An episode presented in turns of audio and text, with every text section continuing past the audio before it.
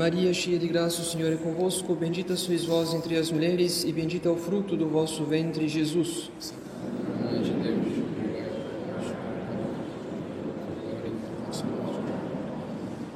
Divino Menino Jesus, Nossa Senhora do Rosário, São José, em nome do Pai, do Filho e do Espírito Santo. Amém. Quero sentar-se.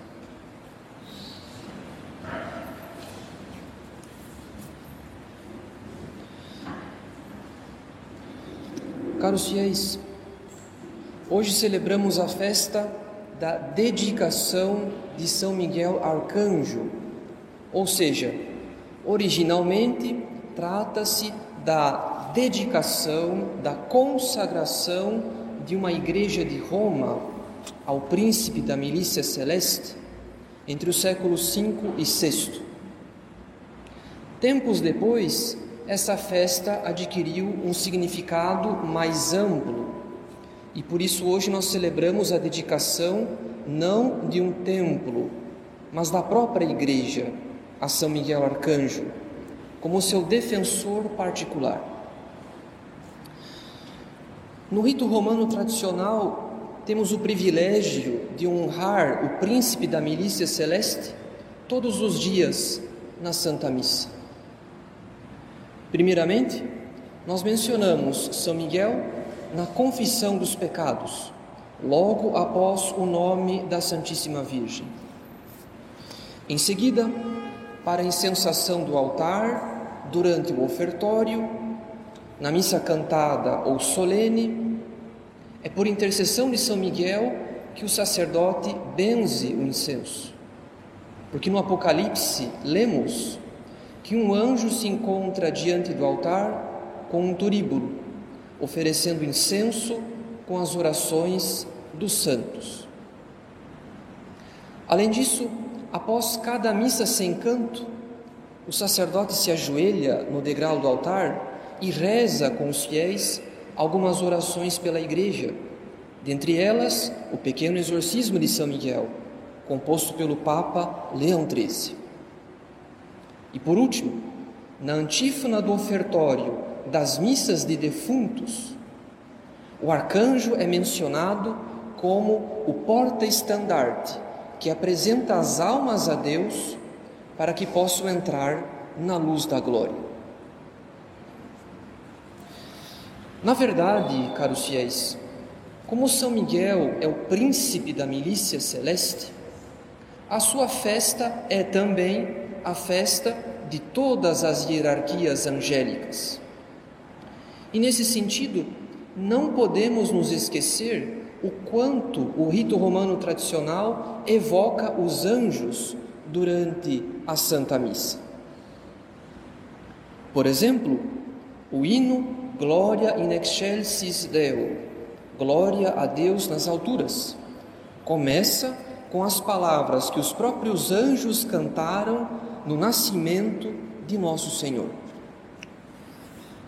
Em segundo lugar, quando o sacerdote se prepara para ler ou cantar o Evangelho, ele recita profundamente inclinado uma oração, pedindo para que Deus purifique o seu coração e os seus lábios, recordando-se do profeta Isaías, que recebeu uma brasa viva em seus lábios, trazida por um serafim, e ficou perdoado de seus pecados.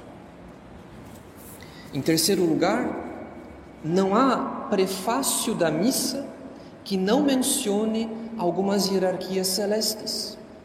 Por exemplo, anjos, dominações, potestades, virtudes, serafins porque a igreja quer associar-se aos coros angélicos, a fim de entoar com eles os santos, esse hino que o profeta Isaías ouviu dos serafins em sua visão do trono de Deus.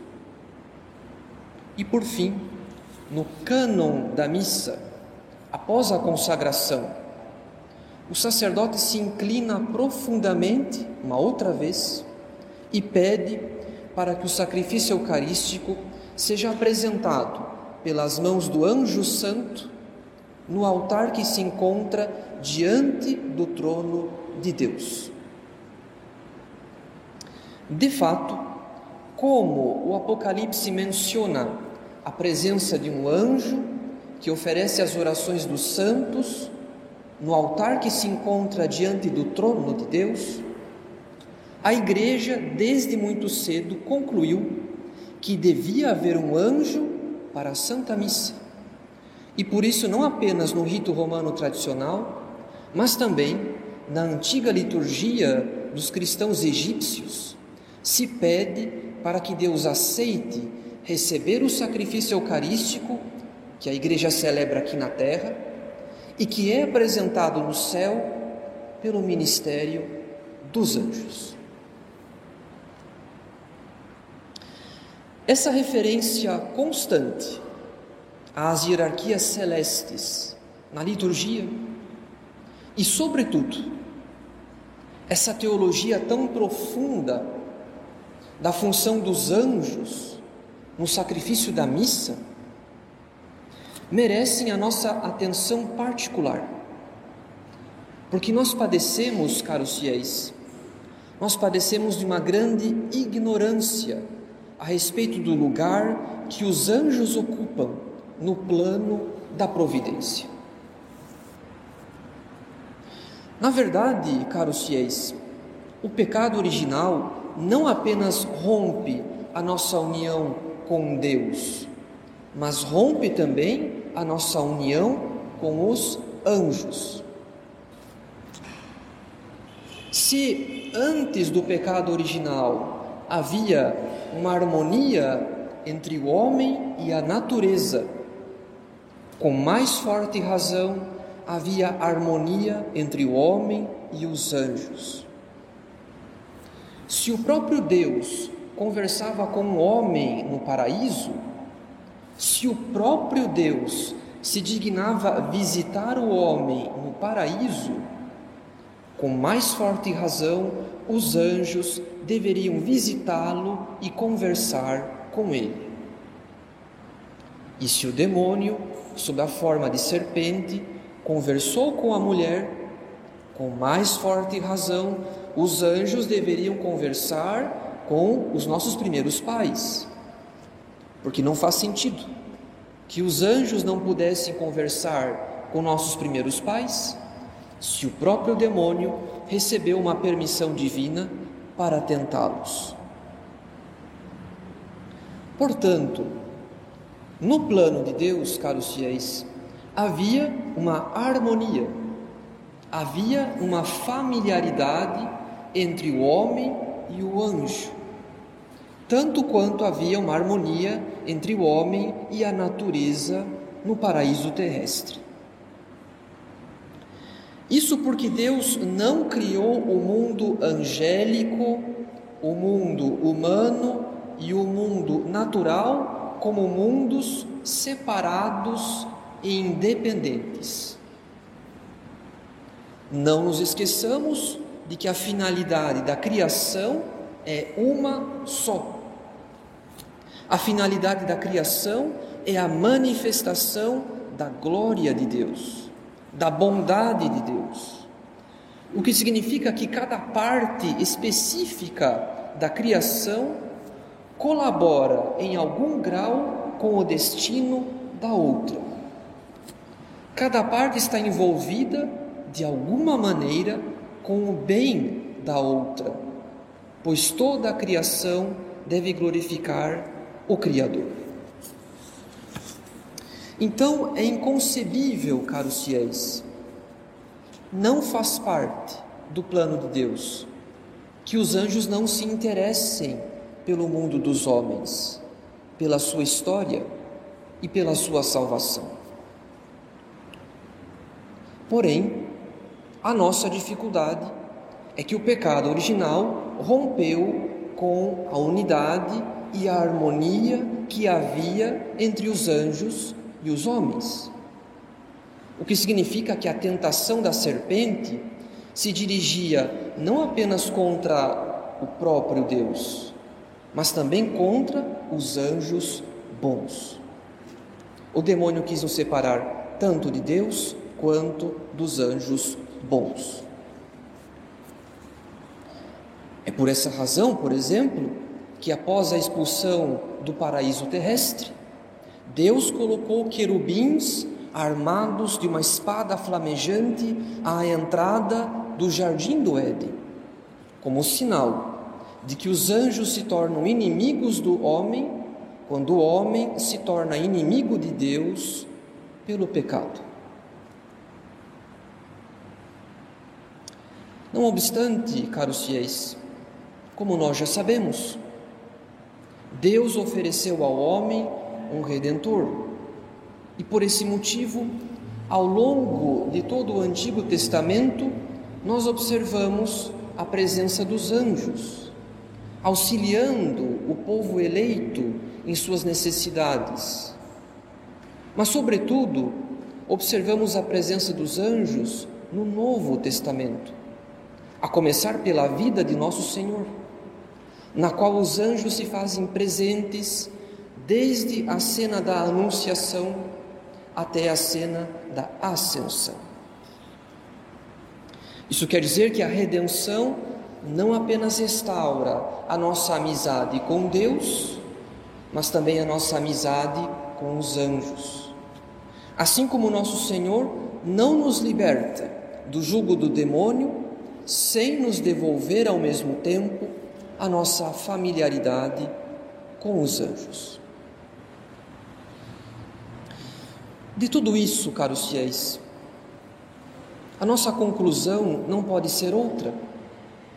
Se a redenção restaura a harmonia entre os anjos e os homens, se os anjos se alegram com o nosso bem espiritual, e se os anjos se interessam sumamente com o destino dos homens e colaboram com a nossa salvação, então nós não devemos conceber, nós não podemos conceber o culto católico, a liturgia católica, sem a presença constante de São Miguel e de seus anjos. Afinal, caros fiéis, como nós já sabemos, a finalidade da criação é uma só o que significa que os anjos não são indiferentes à nossa santificação e salvação. Eles estão presentes na nossa liturgia.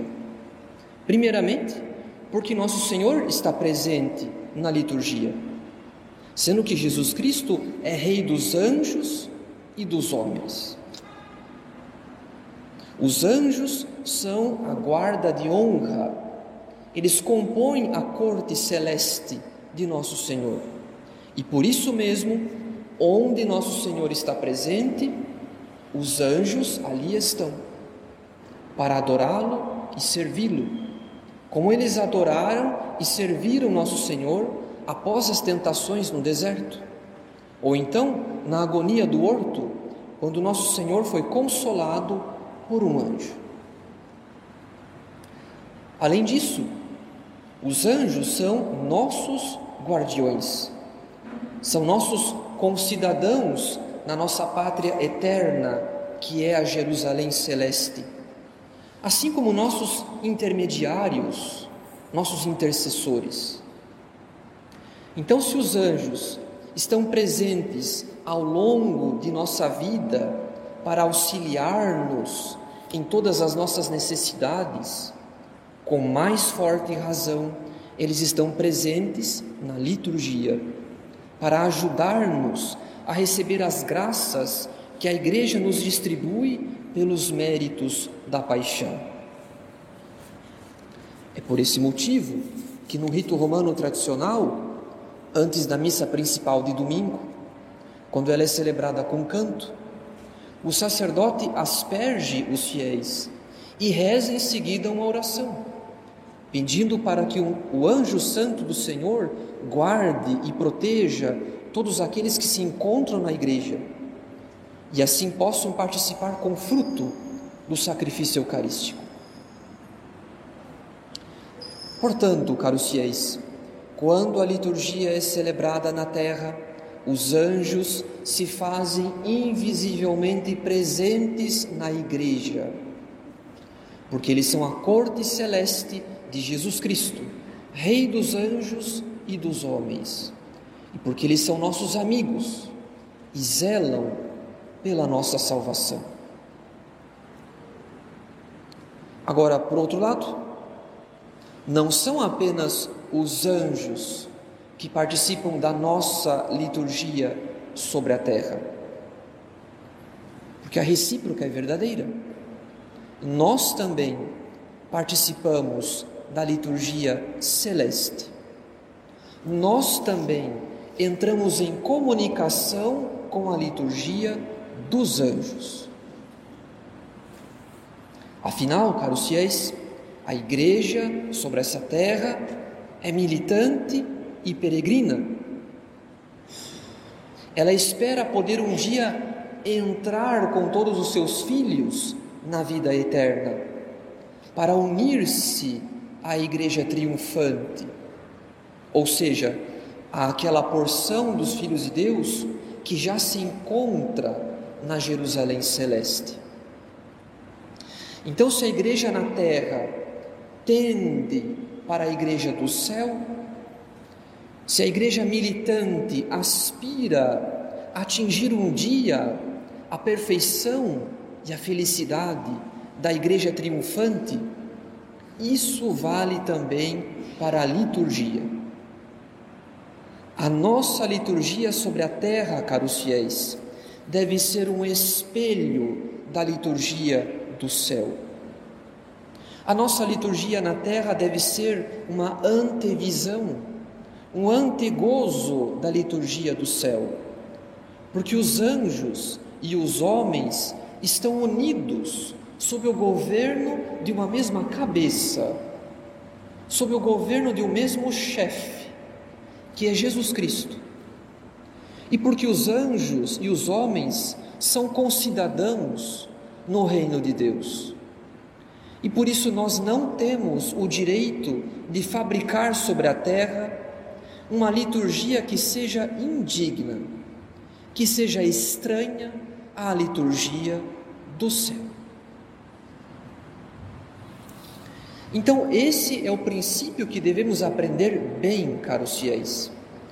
A liturgia perfeita, a liturgia definitiva, é a liturgia celeste, a liturgia dos anjos e dos eleitos, a liturgia que São João descreve nas visões do Apocalipse, a liturgia na qual os anjos e os santos adoram, louvam e rendem graças ao Pai por mediação do sacerdócio eterno de Jesus Cristo na unidade do Espírito Santo. Então, a nossa liturgia, a liturgia da igreja militante e peregrina, a nossa liturgia deve se aproximar ao máximo da liturgia celeste, deve ser um espelho, uma antevisão, um antegozo da liturgia celeste. Porque se a redenção restaura a harmonia perdida entre os anjos e os homens, então a nossa liturgia também deve ser agradável aos anjos. Ela também deve ser digna da presença dos espíritos celestes. E aqui, caros fiéis, nós entramos num ponto fundamental para a nossa meditação. Deus quis se servir de intermediários desde o princípio da criação. A liturgia dos anjos é profundamente hierárquica e ordenada. Deus ama a ordem, porque a ordem é sempre um sinal de inteligência e de sabedoria. Sendo assim, quando nós observamos uma cerimônia de corte, de nobreza, o funeral da rainha da Inglaterra, por exemplo. Nós medimos a dignidade, nós medimos a autoridade de uma certa figura de destaque pelo serviço que lhe é prestado, pelas homenagens das demais autoridades, pelas honras oficiais, enfim, pela cerimônia de corte que circunda essa figura de destaque. Pois o mesmo vale para a liturgia, caros fiéis. Os anjos compõem a guarda de honra, a corte celeste de nosso Senhor. Se sabemos que São Miguel e seus anjos estão invisivelmente presentes na igreja para adorar a Santíssima Eucaristia e auxiliar os fiéis na participação da Santa Missa, essa presença da hierarquia dos anjos deve nos inspirar o máximo respeito pelo lugar santo, pelas coisas santas e pela Santíssima Eucaristia. Porque diante de um louvor tão digno, tão santo, tão puro como o louvor dos anjos, nós não podemos oferecer um louvor relaxado e desinteressado. Muito pelo contrário, nós devemos procurar as melhores disposições de corpo e de alma, para que o nosso louvor não desagrade os anjos e menos ainda ao próprio Deus. É por isso que o protestantismo, com o passar dos séculos, caiu numa falsa familiaridade, ou melhor, numa verdadeira irreverência para com nosso Senhor. Porque quando as seitas eliminam os intermediários, quando elas eliminam a intercessão de Nossa Senhora e dos santos, assim como o sacerdócio ministerial, enfim, quando elas eliminam a ordem e a hierarquia, elas perdem qualquer referência daquilo que é digno e agradável a Deus. E por esse motivo caem num completo ridículo.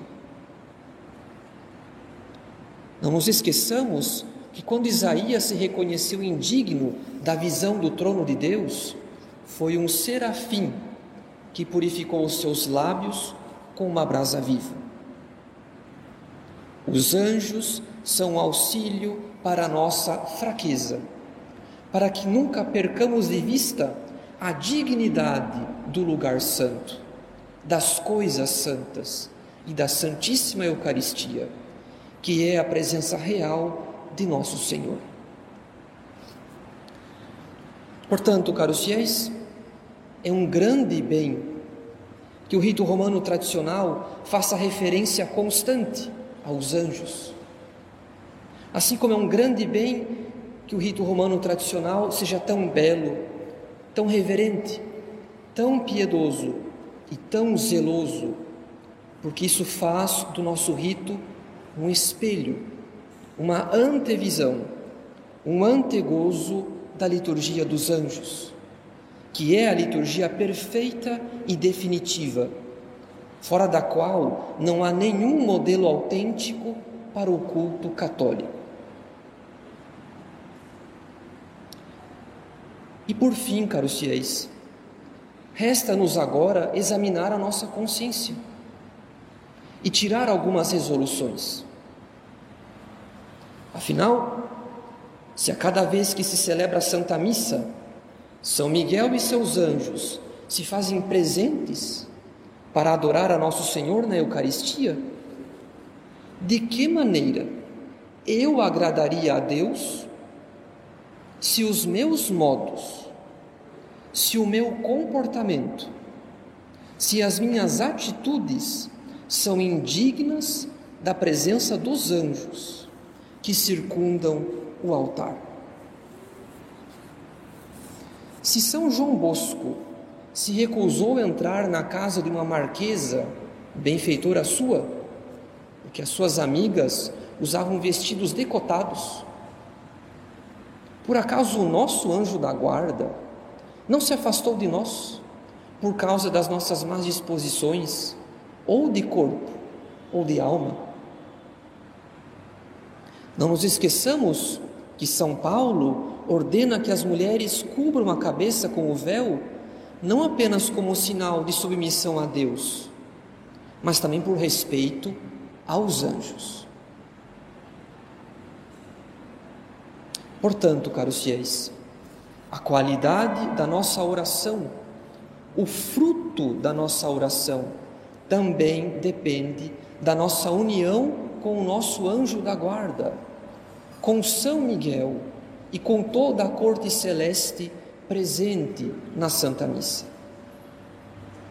É do nosso máximo interesse que a nossa oração não os desagrade, que a nossa oração não seja indigna da presença dos anjos, assim como a nossa liturgia na terra não deve ser indigna da liturgia do céu.